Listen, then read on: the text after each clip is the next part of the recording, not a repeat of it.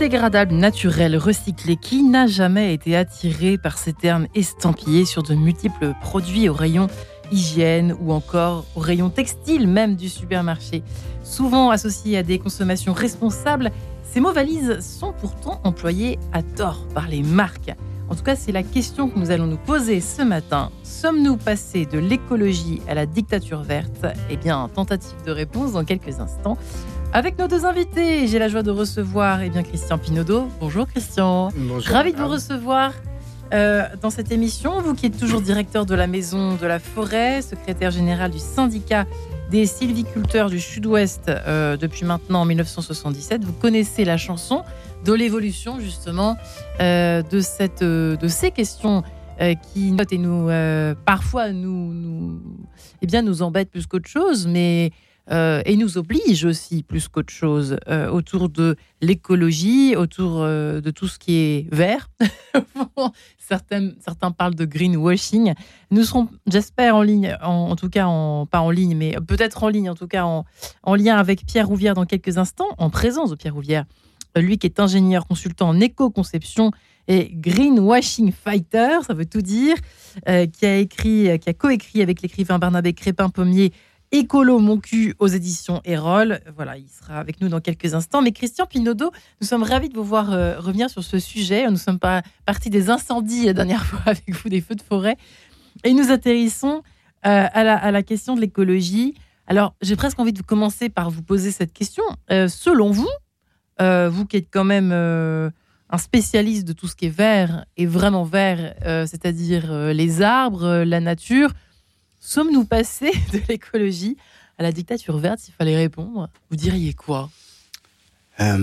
Disons qu'on subit une forme de dérive, je n'irai pas jusqu'à jusqu l'expression dictature, mais une espèce de dérive sémantique ouais.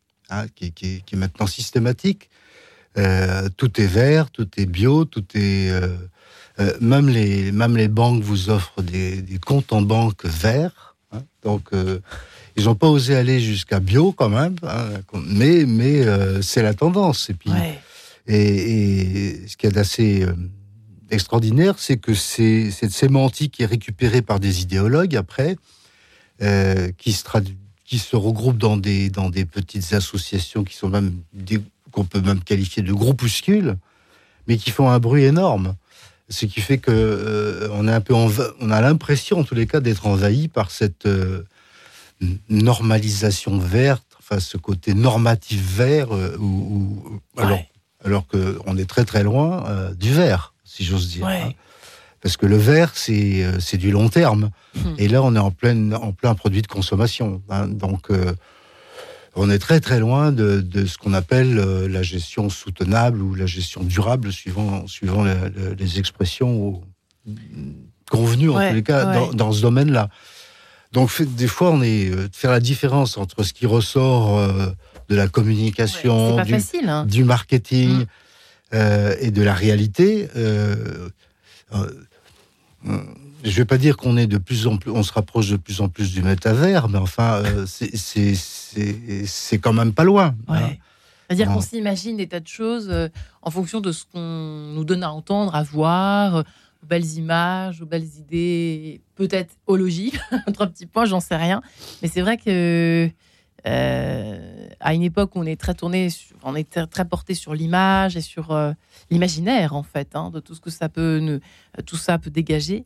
Euh, les, tout ce qui est, parce que l'écologie a commencé comment? C'était il y a, allez, combien d'années maintenant?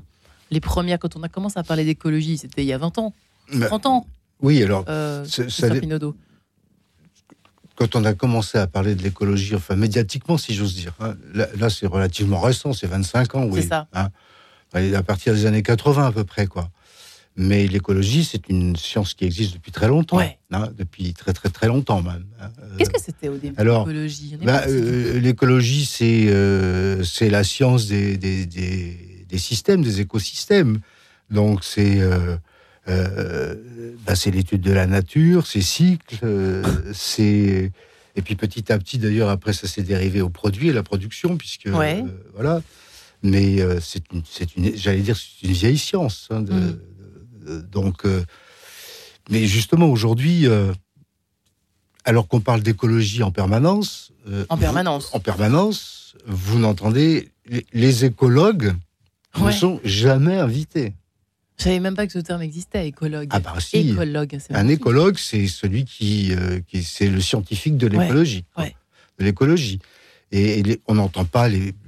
Je, la climatologie, aujourd'hui, le, changement climatique est à toutes les sauces. Et, on n'entend jamais euh, d'écologues, de climatologues, de paléontologues, d'historiens de géographes. Or, c'est ces gens-là qu'on devrait écouter.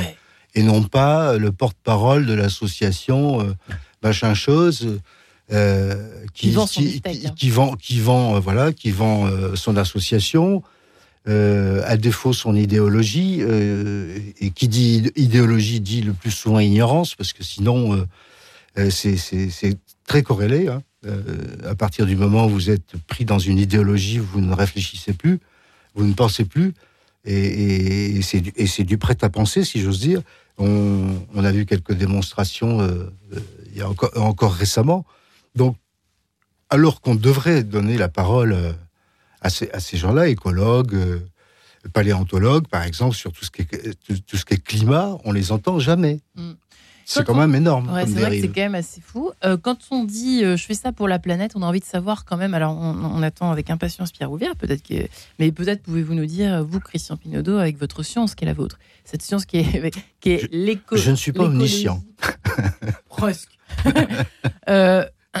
quand on dit c'est pour la planète. Par exemple, tout ce qui est euh, le recyclage, par exemple, le tri sélectif, est-ce que ça, ça a, une valeur écologique?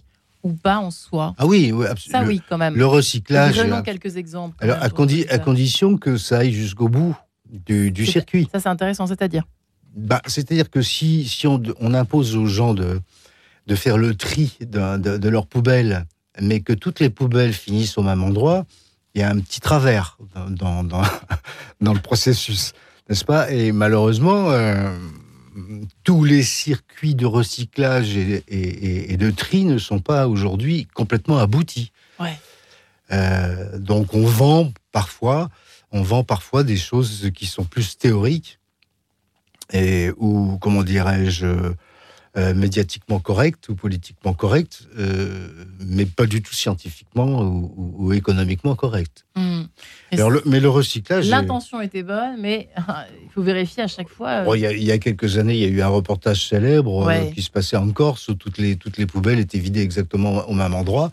Mais il n'y a pas qu'en Corse que ça existe. Hein. il y a si on fait le tour des pays de l'Union européenne, on va en trouver un paquet. Hein. Donc effectivement, le recyclage, oui, mais à, condition d'aller jusqu'au bout. De même que euh, vous avez, on parle beaucoup d'économie circulaire aujourd'hui. Bah, l'économie circulaire, euh, là aussi, c'est parfait. Moi qui viens du milieu forestier, euh, on, est dans on, est dans un modèle d'économie circulaire avec la forêt. Mais, mais c'est assez rare finalement.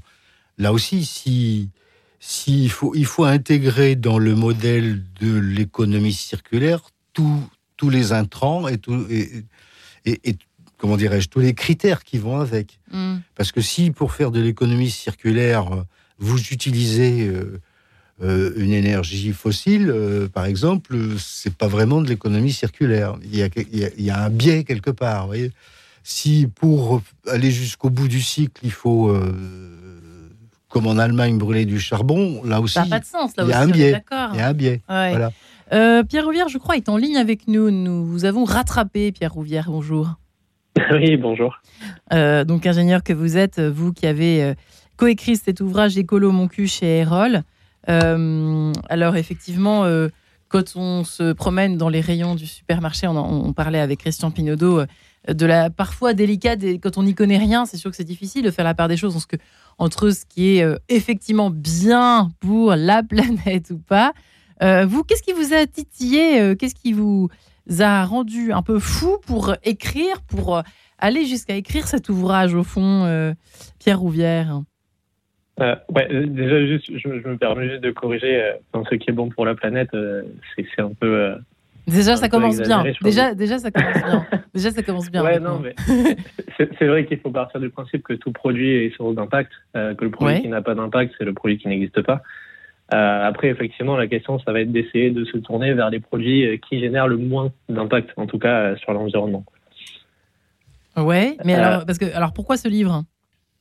Alors pourquoi ce livre? Euh, ben, En fait, c'est pas tant euh, le but de, de faire un- une sorte de guide des éco-gestes, hein, c'était pas du tout ça l'ambition. Euh, nous, l'enjeu, c'était plus de d'amener les gens à se questionner justement sur les, les réponses toutes faites qu'on nous donne Ouais. en général et de combattre bah, un certain nombre d'idées reçues qu'il peut y avoir euh, en matière d'environnement et, d'impact environnemental qu'on peut retrouver dans notre quotidien euh, assez régulièrement. hein. Euh, on prend une série d'exemples dont, dont certains on, on connaît à peu près la réponse, mais en même temps, c'est pas pas forcément évident d'y voir clair, que ce soit sur la voiture électrique ou sur d'autres sujets comme ça. D'autres où effectivement, bah, là, il y a énormément d'idées reçues. Euh, par exemple, les, les sacs de course dans les dans les supermarchés. Ouais. Euh, quand, quand il y a quelques années, on a interdit les sacs plastiques et on a mis à la place des sacs en papier, sans à aucun moment repenser euh, l'usage, sans repenser le système qui est derrière, mais en restant sur le concept du jetable. Bah, en fait, on remarque que euh, à quantité de courses transportées équivalentes, Ouais. un sac en papier, ça peut générer beaucoup plus de pollution, euh, in fine, qu'un sac en plastique jetable. Donc il y a un peu toutes ces, tous ces enjeux-là qu'on essaye de décrypter et, et au travers de ces enjeux d'aller un petit peu plus loin aussi pour questionner euh, bah, plus que le système qu'il y a derrière euh, et qui permet ça. Euh, donc voilà. C'est un système, euh, un système unique. Alors pour le coup, là, c'est le règne économique qui est, qui est derrière, qui prime en fait derrière cette question, qui devrait être une question philosophique, Et euh, culturelle, écologique au sens euh, noble du Mhm. terme, historique, n'est-ce pas, Christian Pinaudot Et par exemple, le coût des tomates, c'est vrai que les fruits et les légumes. Alors, Christian Pinaudot, vous allez nous dire ce que vous... moi j'ai j'ai très envie de savoir. J'ai beaucoup de questions pour vous deux. Euh, ces histoires de légumes bio ou pas. J'ai l'impression qu'il y a quelque chose qui est pas forcément euh, très, très, très scientifique dans les, les, les appellations soi-disant bio ou pas bio, euh, dans les légumes et les fruits que nous achetons au supermarché. Je pense que je ne suis pas la seule à me poser la question ce matin. Alors, réponse d'abord de Christian Pinaudot, vous qui êtes quand même Monsieur Forêt. Alors, qu'en est-il des fruits et des légumes? Alors, bon, vous me faites passer de la feuille à fruits et légumes, mais euh, euh, l'appellation bio, elle a un contenu juridique, l'appellation bio. Ah, Moi, c'est ce que je croyais. Il y, a, il, y un, un. con- il y a un contenu juridique dans l'appellation bio. Maintenant, euh, est-ce que le contenu juridique est lui-même bio Euh, On peut se poser la question. Ce que je veux dire par là, c'est que c'est pas, il suffit pas d'avoir une espèce de cahier des charges pour que le produit soit bio au sens où, on- où le, où le commun des mortels euh, l'entend. On pourra, comme dit, comme dit Pierre Rouvière, il n'y a, a pas de produit sans impact. Ça, c'est euh, quand même intéressant de le préciser, effectivement. Donc euh, des tomates qui sont euh, que vous trouvez dans les supermarchés aujourd'hui, qui sont qui sortent forcément d'une serre qui, qui elle-même est chauffée. euh, euh, on- c'est pas on, on peut les qualifier de bio parce qu'elles remplissent un cahier des charges, mais euh, bio ne veut pas dire forcément euh, euh, naturel, n'est-ce Ouais. pas Bah, écoutez, c'est bien on- de le dire quand même, parce que nous, dans nos têtes, vous savez. bah oui, on dans, la des tête de des gens, bio, c'est plus naturel. Euh, C'est pas parce que dans des magasins bio, on vend des pommes de terre euh, toutes sales avec euh, la terre qu'elles sont euh, qu'elles sont plus naturelles que les autres, n'est-ce pas? Là, on est dans le marketing, on est dans la présentation, on est dans le consommable. Euh, euh, si s'il avait s'il avait fallu attendre les produits bio pour être en bonne santé, euh, on aurait beaucoup beaucoup de problèmes depuis longtemps.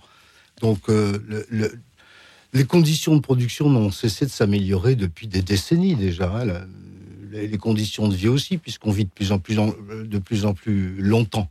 Donc euh, il y a quand même une relation.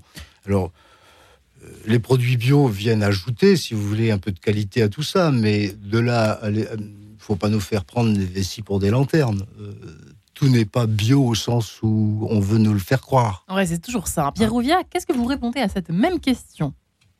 Euh, ouais, ouais, bah, effectivement, euh, toutes choses égales par ailleurs, euh, qu'on prenne une tomate conventionnelle ou une tomate bio, probablement qu'on générera un peu moins d'impact avec la tomate bio. Parce qu'on utilisera moins d'intrants chimiques, moins de pesticides, Ouais. donc on aura Voilà. un impact un Mm. peu moindre sur la toxicité humaine, sur l'écotoxicité, et même en amont, parce qu'il faut prendre en considération aussi le cycle de vie de fabrication des, euh, des pesticides et de, de, tout- de tous les intrants. Donc, toutes choses égales par ailleurs, c'est un peu mieux. Euh, après, effectivement, il y a toutes les, euh, tout ce qu'implique la réglementation, les labels, les critères qui sont, qui sont exigés ou pas. Donc ça, après, effectivement, ça peut varier. Bon, après, nous, on a l'agriculture biologique à l'échelle de l'Europe, donc donc ça va. Après, effectivement, il faut considérer tout ce qui, tout le système qui permet à cette tomate d'exister. bio, ça ne veut pas dire que c'est pas industriel. je pense qu'on on se rejoint un peu là-dessus.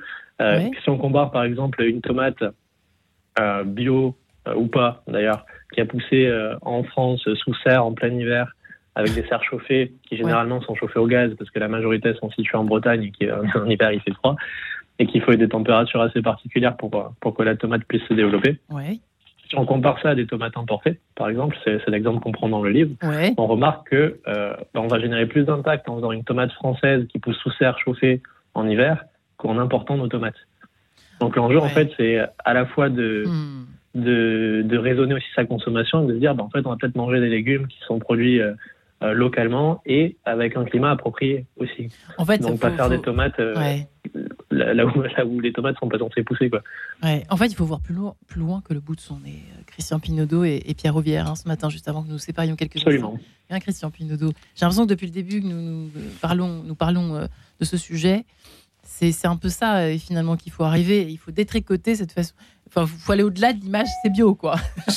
et, puis en plus, il faut, il faut toujours le, le, restituer euh, dans un contexte euh, plus global. Parce que faire du bio à l'échelle d'un territoire de quelques kilomètres carrés, c'est sympathique. Ouais.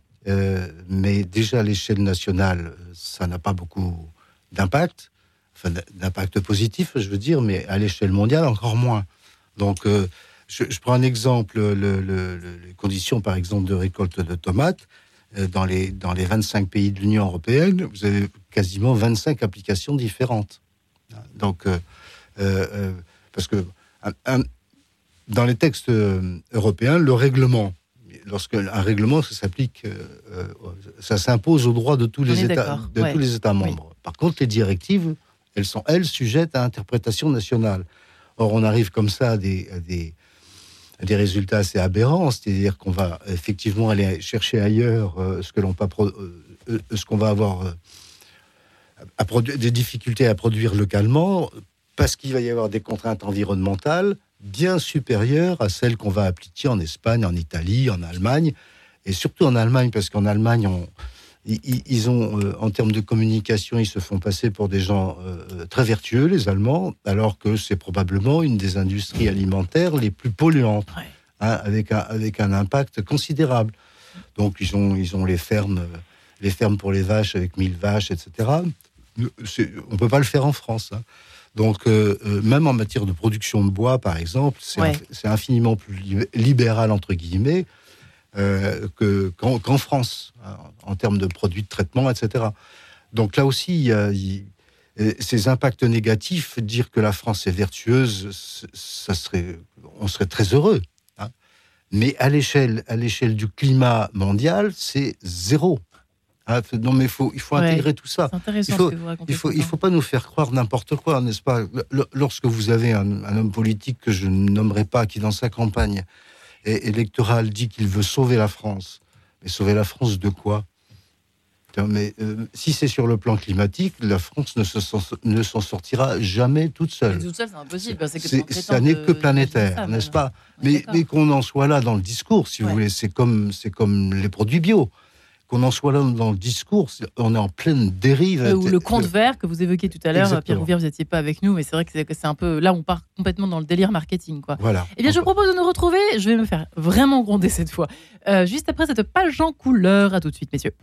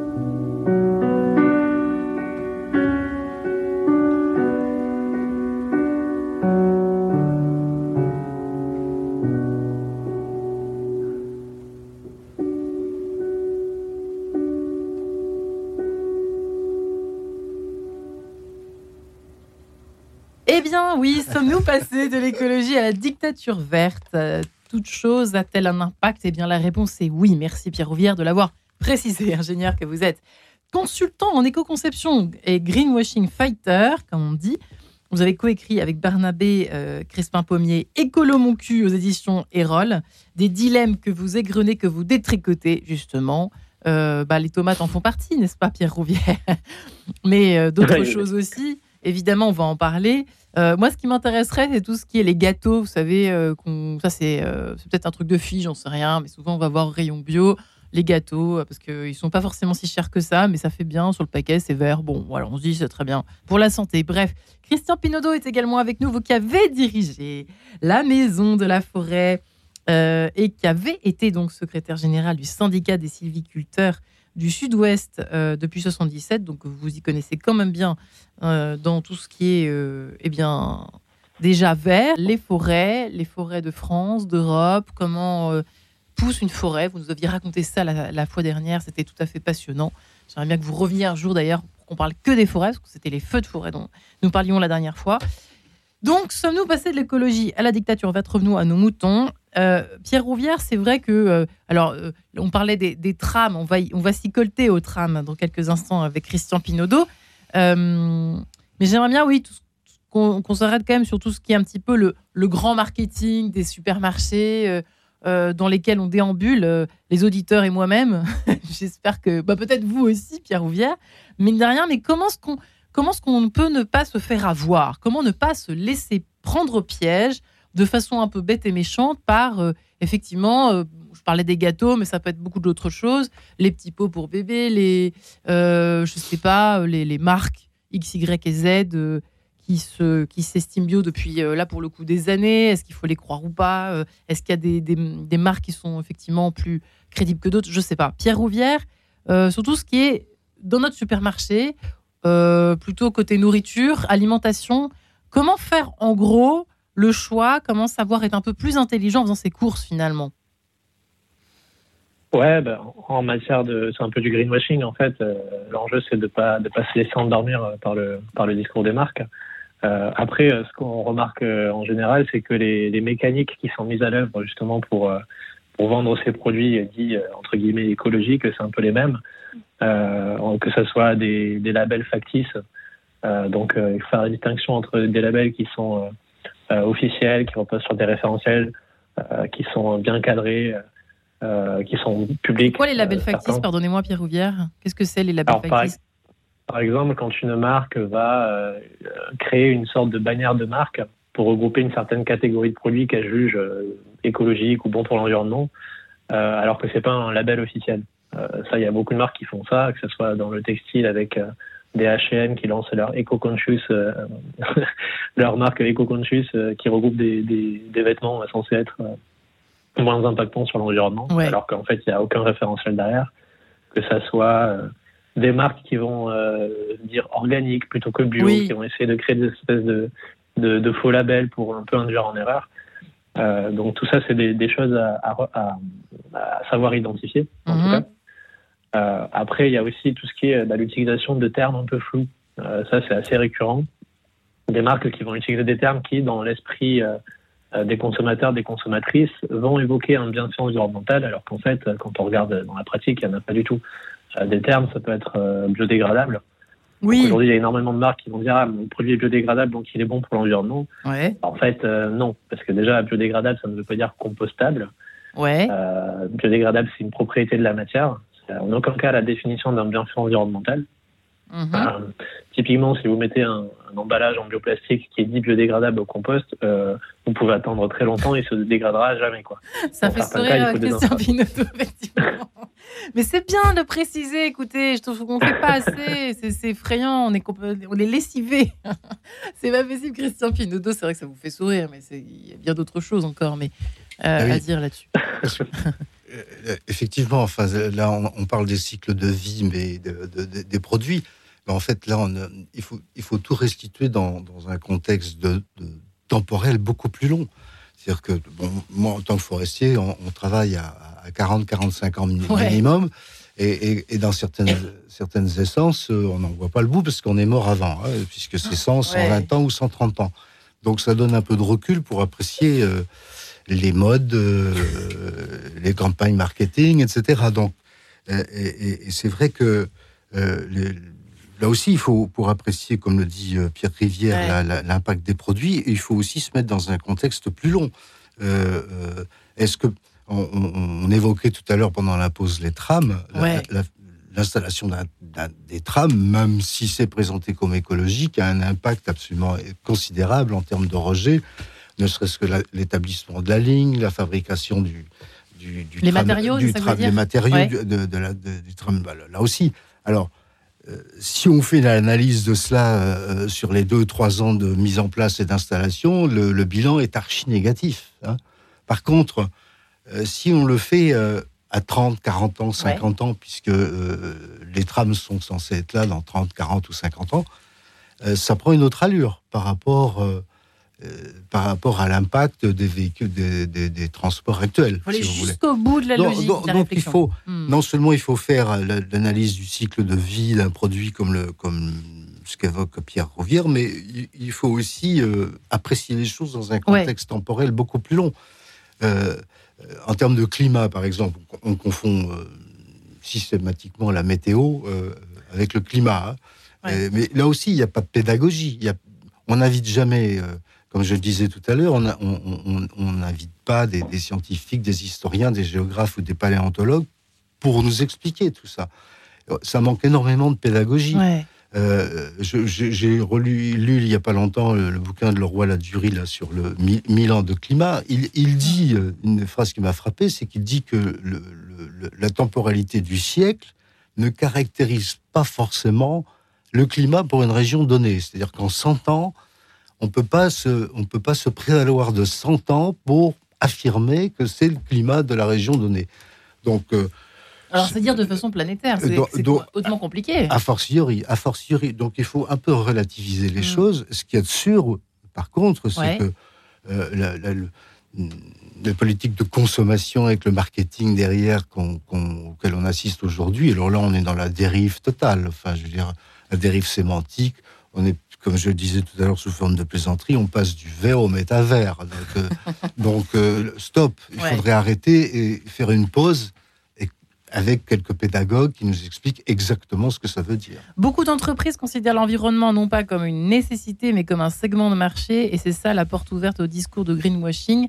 Quelque chose qui vous horripile, avez-vous euh, récemment évoqué, Pierre Rouvière, c'est le, le fait, surtout, des, effectivement, les entreprises ont pris, je ne sais pas il y a combien d'années, hein, mais euh, ont, incarné, en fait, les valeurs vertes depuis quelques années. Euh, ça, paraît, ça paraît presque maintenant une espèce d'injonction normalisée, non? Ouais, bah, le, greenwashing, c'est un peu le nouveau déni climatique, euh, j'ai envie de dire, parce que maintenant il y a un peu moins de climato-sceptiques. Par contre, il y en a beaucoup qui disent ah nos produits sont verts, ils respectent l'environnement, ils sont neutres, ils sont euh, climat positif ou je ne sais quoi. Ouais. donc c'est un peu la, la, nouvelle norme effectivement. Après, bah, le problème c'est qu'on est dans, dans, une société qui valorise la croissance. alors qui dit croissance, elle dit produire toujours plus et vendre toujours plus et consommer toujours plus du côté des consommateurs consommatrices. Donc euh, effectivement, euh, qu'un produit soit euh, étiqueté vert ou pas, la logique reste un peu la même. Et comme on disait tout à l'heure, bah, tout produit est son impact. Donc à un moment donné, il va falloir se poser des questions un peu plus systémiques et à l'échelle sociétale que juste est-ce qu'on peut rendre vert nos produits. Mm. Ça, pour le coup, c'est pas la, c'est pas le, la tâche la plus la plus difficile entre guillemets. De toute façon, la, consommation ne pourra pas l'arrêter puisque la démographie augmente. Hein. donc les gens mangent. Hein. Jusqu'à maintenant, c'est ce que j'ai compris en tout cas. Donc deux à trois fois par jour dans, nos sociétés occidentales. Donc, donc mécaniquement, la, consommation continuera de s'accroître puisque d'après les démographes, euh, la, démographie, la démographie va chuter, rechute à partir de 2050. Donc jusqu'en 2050, on est donc il faut nourrir ces gens-là. Et, le bio n'y suffira pas, puisque le bio est une, valeur très occidentale, d'une part, et très européenne, d'autre part, et très franco-française, euh, enfin. Euh, aller parler de produits bio en Afrique, en Inde ou en Chine, euh, c'est la réception n'est pas tout à fait la même, vous voyez. Donc ça aussi, ça mérite d'être dit, d'être expliqué, d'être intégré. Alors qu'on fasse du bio, sur le principe, on est tous d'accord. Mais ne faire croire que c'est la MAP du coin, l'association de la MAP du coin qui va, qui va nourrir, qui va arriver à nourrir une ville comme Paris, c'est n'importe quoi. Hmm. Donc il faut, et certes, il faut des contrôles, et c'est ce qui existe en France hein, quand même sur, sur les produits d'alimentation, même s'ils ne sont pas tous bio, mais il y a cette force euh, démographique et de consommation et qui est là aussi. Euh, il faut l'expliquer. C'est vrai que quand on voit une, il paraît que le vin bio cartonne, euh, etc. Sauf qu'on disait avec vous, Christian Pinaudot, que tout à l'heure que c'est quand même très cher, souvent les, les, produits. Alors pas toujours, justement. Les, les, alors, les faux labels peut-être, nous dirait Pierre Rouvière, ne sont pas si chers que cela. J'en sais rien, mais en tout cas, c'est vrai que c'est cette chaîne de magasins bio qui, a dû, qui ont dû fermer euh, récemment. Euh, est-ce que c'est une, diminution de l'engouement pour le verre? J'en sais rien. Pour euh, tout ce qui est, en tout cas, alimentation, peut-être, Pierre Rouvière, mais il faut se le permettre aussi. Enfin, c'est quand même. Parce qu'on parle de marketing, d'accord, mais il y a aussi un côté peut-être une image. on parle plus là peut-être de réflexion sociétale, de même de, psychologie, de, de, sociologie finalement. Est-ce qu'il n'y a pas un côté aussi un peu luxueux derrière euh, le fait de se permettre de s'offrir des choses vertes, plus propres, euh, qui sont euh, meilleures pour la santé? Je ne sais pas, il y a tout un imaginaire là-dessus qui doit certainement nous pousser à faire ce genre d'achat, Pierre Rouvière. Ouais, bah, c'est intéressant ce que vous dites parce que effectivement, on prend par exemple l'exemple du zéro déchet dans le livre, en disant bah oui, souvent le zéro déchet c'est quelque chose qui est vu comme une activité de bobo parisien, euh, plus, euh, issu des classes, aisées, des classes aisées. Mais euh, dans la pratique, en fait, c'est le cas. Parce que qui génère du déchet aujourd'hui? C'est les populations les plus riches. Euh, votre, la taille de votre poubelle, elle peut réduire à partir du moment où elle est déjà énorme à la base. Ouais. Et si vous prenez, euh, bon, ne serait-ce qu'à l'échelle du globe, hein, mais que vous, vous, essayez de colorier un peu tous les pays qui génèrent le plus de déchets, bah, vous allez voir que c'est les pays occidentaux, euh, l'Europe, les États-Unis, le Canada, l'Australie qui génèrent des quantités énormes de déchets. Euh, et à, l'intérieur de ces pays mêmes, on a des mêmes disparités entre les populations les plus aisées et les, populations les plus défavorisées. Hmm. Quand euh, vous vivez avec moins d'un SMIC euh, par mois, je peux vous dire que votre poubelle, elle n'est pas très grosse et que le côté on économise tout ce qu'on peut, on le fait. quoi. Donc effectivement, il y a, y a, ces disparités entre catégories socio-professionnelles qui font que, de facto, certains comportements considérés comme écologiques sont considérés comme des comportements un peu de euh, la gauche caviar parisienne. Quoi. Donc ça, c'est le cas.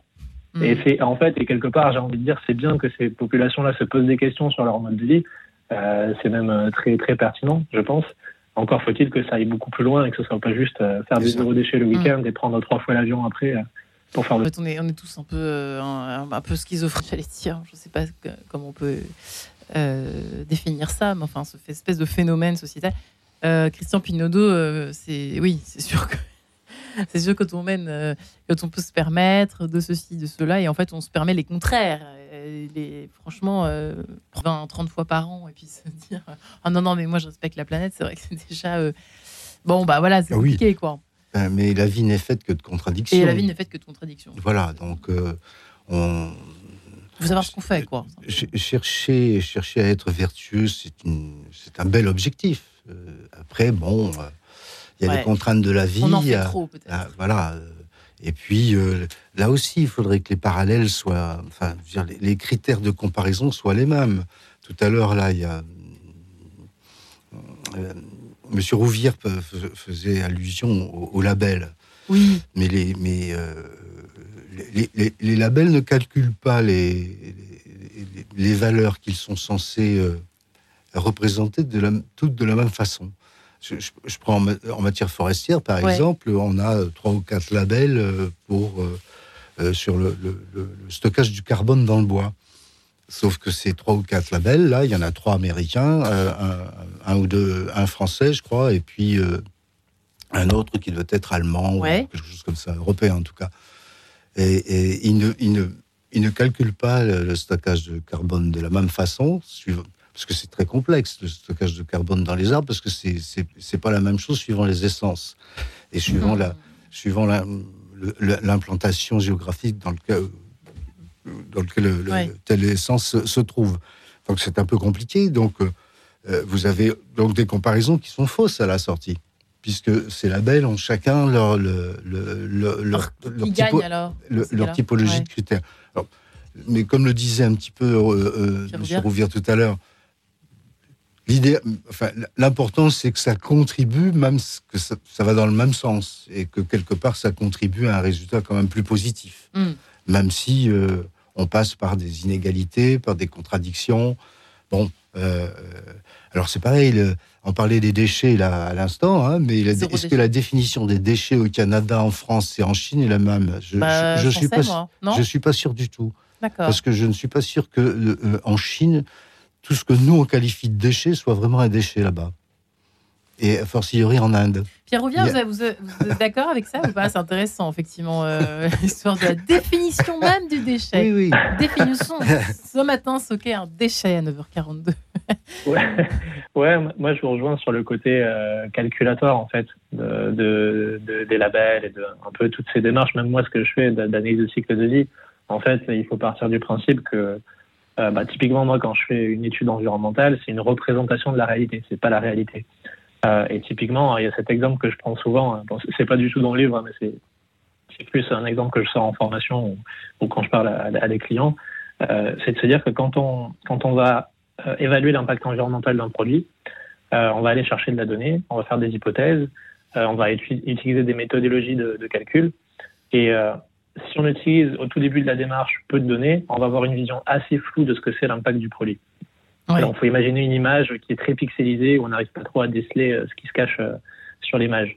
Plus on va mettre de la donnée et plus on va creuser, plus on va avoir une image assez nette. Mais j'ai envie de dire, pour avoir les enjeux environnementaux et savoir dans quelle direction il faut aller, on n'a pas besoin d'avoir une image en 4K. Il mm. suffit qu'on ait une image à peu près euh, perceptible et qu'on arrive à identifier les grands enjeux. Et là, on pourra prendre des décisions. Quoi. Et je pense que ce qu'on trouve là dans, les analyses de psychologie et ce qui est un petit peu dans les labels, mais à une échelle un peu moindre, puisque c'est des références à l'après qui sont fixes, euh, c'est ça, quoi. C'est d'avoir une représentation de la réalité qui permet d'aller euh, dans le bon sens, en tout cas. Eh bien, il y a du pain sur la planche. Jordan Labrie, balade à Toronto. On se retrouve juste après euh, après s'être aéré, s'être oxygéné, à défaut d'une forêt. Allons à Toronto, à tout de suite.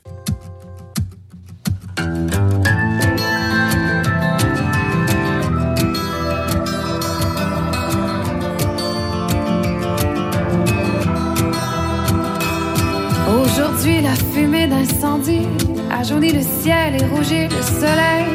Les étoiles du nord me rappellent la mort et tu m'appelles encore. Tu dormais sur le banc tandis que je conduisais. J'espère ne jamais arriver. Regarde les étoiles.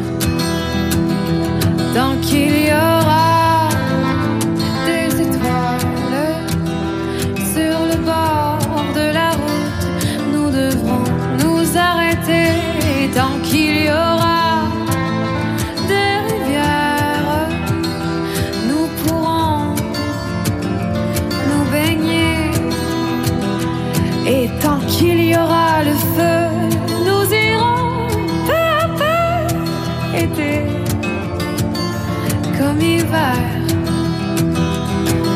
vagabond, millionnaire, amoureux, zilliardaire, vagabond.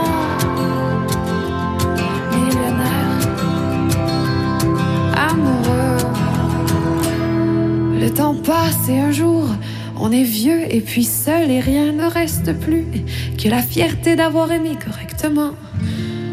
La honte et les tourments de ne pas avoir compris. Attends, attends, j'ai quelque chose à te dire.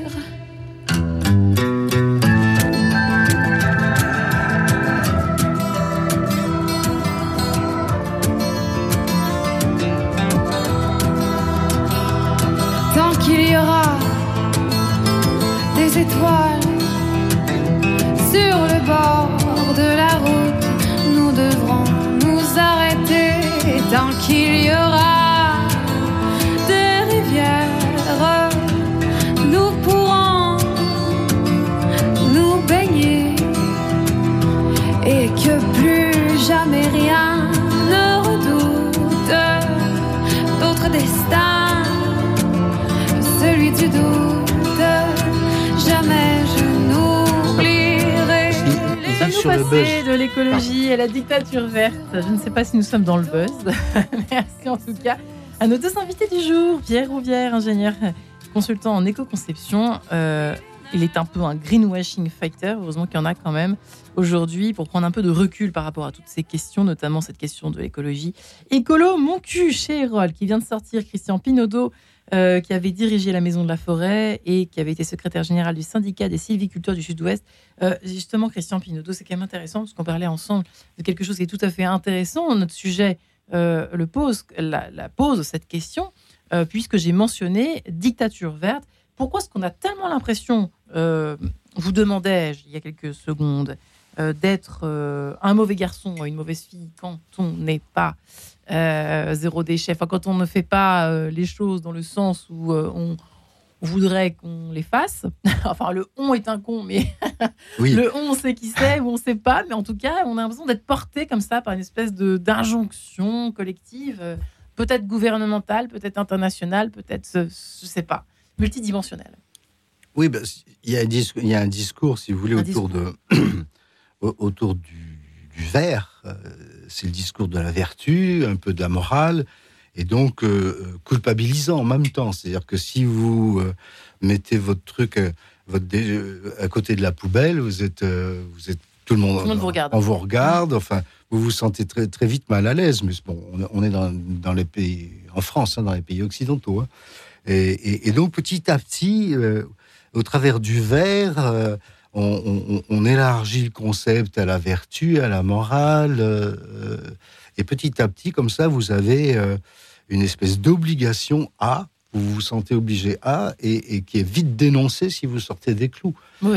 Et, donc les détenteurs de la morale et de la vertu, hein, et, je fais allusion à certaines associations dites, voire autoproclamées de défense de l'environnement, ces détenteurs de la morale euh, vous dénoncent. Et donc on, rentre là dans un cycle de, de, culpabilité, de dénonciation qu'on a connu il y a quelques siècles, hein, il, y a, quelques années. Donc il faut faire très attention à cette morale, euh, j'allais dire à ce, à ce, à ce marketing moralisateur aussi. Il faut faire très attention. J'ai un exemple, vous, alors en termes de, de, de, sylviculture, vous disiez même Christian Pinaudot, un exemple parmi d'autres, tant d'autres, euh, la coupe rase. Vous évoquiez la coupe rase. C'est un exemple éloquent, c'est pour ça que j'aimerais bien que vous nous racontiez. Ah oui, alors le, euh, il y a une dénonciation de la notion de coupe rase. La coupe rase, c'est une coupe de, une coupe de bois en forêt, hein, comme, on, coupe le blé ou le maïs. Hein. Et, donc, euh, on fait ça suivant les essences, tous les 50, 60 ans, voire euh, tous les 100 ans euh, dans, quand il s'agit du, du, chêne. Et, c'est une pratique séculaire. Voilà. mais aujourd'hui, vous avez des associations bien pensantes, évidemment, et bienveillantes, évidemment aussi, qui, considèrent que c'est une atteinte à, à l'écologie, à la nature. On ne doit pas faire de coupe rase. Donc, il y a une espèce de discours pénalisant et culpabilisant qui ne repose sur rien parce que c'est hyper réglementé. Euh, les coupes rases depuis, depuis, depuis des siècles. Hein, donc c'est hyper réglementé, ça n'a jamais causé la moindre, le moindre, en tous les cas pas en France euh, et en Europe, je peux dire, la moindre dévastation de forêt, puisque euh, entre 1850 et aujourd'hui, la, surface forestière française a doublé. Donc, euh, hmm. si les coupes rases avaient été aussi dévastatrices, euh, il y aurait plus de forêt. Donc, euh, là, mais cette incohérence-là, on raye l'histoire. C'est ça qui m'effraie le plus dans ces discours, c'est comme en matière climatologique, on raye l'histoire. Il n'y a, plus de mémoire. C'est l'instant T aujourd'hui qui compte. Alors on est dans le prêt à penser, le prêt à porter, le prêt à jeter et le prêt à dire n'importe quoi. Mais ça passe sur les antennes. Et, je reviens à mon histoire de pédagogue euh, et aux scientifiques, aux paléontologues qu'on devrait entendre, géographes et autres historiens. Non, ce qu'on entend aujourd'hui, euh, quand vous allez dans les, vous écoutez les grandes chaînes de, enfin c'est mmh. le, nom qu'on leur attribue, eh bien, on a le représentant, le militant de l'association Trucmuche qui compte 4 personnes la semaine et 12 le, le, week-end parce qu'ils font une sardinade. Enfin, je veux dire, c'est qui représentent absolument rien, qui n'ont aucune histoire, mais c'est eux qui parlent. C'est quand, même, c'est quand même étonnant comme système. On est pour ou contre, mais l'histoire des. Hum, par exemple, qui, met les Parisiens dans, un état de furie. Euh, euh, absolue, j'ai presque envie de dire ça, c'est euh, par exemple le tout vélo euh, avec tous les travaux que ça a dû générer, les bouchons pas possibles dans Paris. C'est un exemple parmi d'autres qui me vient comme ça à l'esprit. Euh, Pierre Rouvière, comment, vous voyez, au niveau du mot dictature verte, qu'est-ce que vous voyez vous derrière? Qu'est-ce que vous répondriez? Est-ce que vous êtes d'accord, pas d'accord? Quel est votre ressenti? Vous qui êtes un petit peu plus jeune que notre ami Christian Pinaudot, qui, qui, vous intéressez à toutes ces questions et ces réflexions que nous menons ensemble depuis ce matin. Avec la dictature du vélo. Bah, bah, Oui, pourquoi pas, j'en sais rien, mais c'est vrai qu'on a l'impression ah, peut-être d'une forme d'injonction bah, toujours. Ouais, ouais, non, effectivement. Bah après, il euh, faut être lucide sur le fait que euh, la voiture dans les centres-villes, euh, en tout cas dans les gros centres urbains, c'est quelque chose qui doit être repensé. Donc notamment quand on sait que la majorité des déplacements, ils, pourraient être faits en transport en commun et, et sans, l'usage d'un grand SUV. Donc déjà, c'est une chose. Après, le problème, c'est que dans les politiques publiques, on manque aussi de cette vision systémique qui fait que bah, remplacer la voiture par le vélo, ok, mais ça sous-entend de repenser aussi toute la ville. Ça sous-entend de non mais oui, euh, ça sous-entend de sortir juste de euh, la logique de on va juste mettre des pistes cyclables et inciter les gens à, prendre le vélo. Mais il faut se demander bah, où habitent les gens, où est-ce qu'ils travaillent, c'est quoi leur comportement de déplacement, pourquoi est-ce qu'on a certaines personnes qui vont habiter euh, très très loin en banlieue et qui vont travailler dans le centre de Paris et vice versa des gens qui habitent dans le centre et qui doivent travailler en banlieue. Il y a un peu cette logique d'organisation du territoire à avoir qui demande d'aller chercher, pas uniquement du côté euh, de l'urbanisme, mais aussi d'un côté euh, social, du côté économique, du côté sociologique, anthropologique. Il y a un peu une interdisciplinarité qui est nécessaire pour penser ces enjeux-là et qui n'est pas du tout intégrée aujourd'hui, en tout cas par les politiques publiques. Ouais. Après, sur le côté euh, dictature verte, je pense que l'enjeu, c'est surtout qu'aujourd'hui, on, que ce soit les politiques ou les entreprises, on va réduire le problème à l'aspect consommation. C'est-à-dire qu'on va considérer que euh, celui qui doit changer, c'est le consommateur final qui achète euh, des produits ou qui consomme des produits. Ouais. Alors effectivement, nous, on a une part de responsabilité mm. euh, et il est nécessaire de changer, il est nécessaire de faire des efforts, ça, on peut le marteler hein, à, l'échelle individuelle, mais il ne faut pas oublier aussi qu'il y a une dimension collective mm. qui, est, qui, est, primordiale aujourd'hui. Et typiquement, je trouve ça assez, assez drôle cette manière de présenter le problème par le prisme de la consommation parce qu'on nous réduit à ça en fait comme si on n'était que des consommateurs, comme si on se définissait que par notre pouvoir d'achat. Ouais. Et typiquement, en tant que, en tant que consommateur, euh, moi je suis aussi un citoyen, je peux voter pour les politiques, de, pour les politiques publiques, je peux voter pour euh, les présidentielles, je peux agir aussi en tant que militant. Euh, vous pensez ce que vous voulez des militants, mais je pense que c'est important d'en avoir aussi. je peux agir aussi avec mon argent quand j'en ai. Mm. Donc ça, après, ça va dépendre des catégories socio-professionnelles. Il y a plusieurs leviers en fait à actionner, même à notre échelle à nous. Mm. Ils sortent juste du prisme de la consommation. C'est vrai qu'on parle euh, quasiment que de ce prisme en fait. Quand on y pense, c'est vrai qu'on entend, on entend et on voit et on, et, et on sort son portefeuille. Oui, oui, c'est assez, assez, juste que oui, oui. Et... ce qui est intéressant aujourd'hui, c'est que, euh, enfin, en tout cas, on le voit à l'échelle politique, c'est qu'on est tellement dans un système à bout de souffle et où on se focalise là-dessus qu'on arrive à des injonctions contradictoires qui sont insupportables. vous avez un président qui commence à parler de sobriété, qui dit ah ça y est, euh, euh, c'est signer l'abondance, il faut se serrer la ceinture, mais que dans le même temps, il va prôner une croissance euh, à l'infini. On se dit, mais comment on peut être sobre et dans une société en croissance en fait? Christian Pinot, ça c'est imparable. C'est vrai qu'on est, ah on est en nage en plein paradoxe et même injonction contradictoire, disons-le, vous avez raison Pierre Rouvière. Ah non, mais la, le fait... Euh, l'appréciation sur les politiques publiques aujourd'hui est, tout à fait pertinente. Hein mais c'est vrai que le système se complexifie aussi euh, considérablement. On est, on est dans une époque euh, qui change, hein, ne serait-ce que par le, ne serait-ce que par le, le, changement climatique, hein, qui, est une, qui est une réalité depuis des millénaires d'ailleurs. Hein, ça vient, ça vient pas de sortir, ça aussi.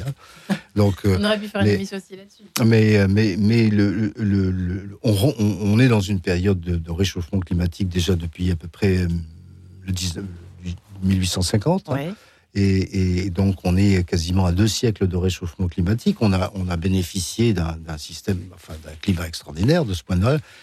Mais ça veut dire aussi que euh, ça va continuer, qu'il va falloir apprendre à vivre autrement, et notamment par la gestion des risques qui vont, qui vont augmenter. Vous parlez des incendies, des choses comme ça ou Mais pas, seulement, enfin, pas seulement. Il y, a les, il y a les incendies de forêt, mais les incendies de forêt, comme je dis, si personne ne met le feu, elles ne brûlent pas toutes seules. Hein. Et, mais il y a aussi le, les, pluies, les tempêtes, euh, les, phénomènes climatiques qui vont, qui vont, euh, qui vont être plus fréquents probablement, en tout cas euh, plus violents sûrement aussi. Donc il faut. C'est pas en Ça- achetant Mégato Bio que ça va changer. Voilà. Et, Mm. et- et- et par rapport aux politiques publiques, là aussi, il faudrait que les politiques publiques rentrent dans la gestion de, de ces, de ces changements.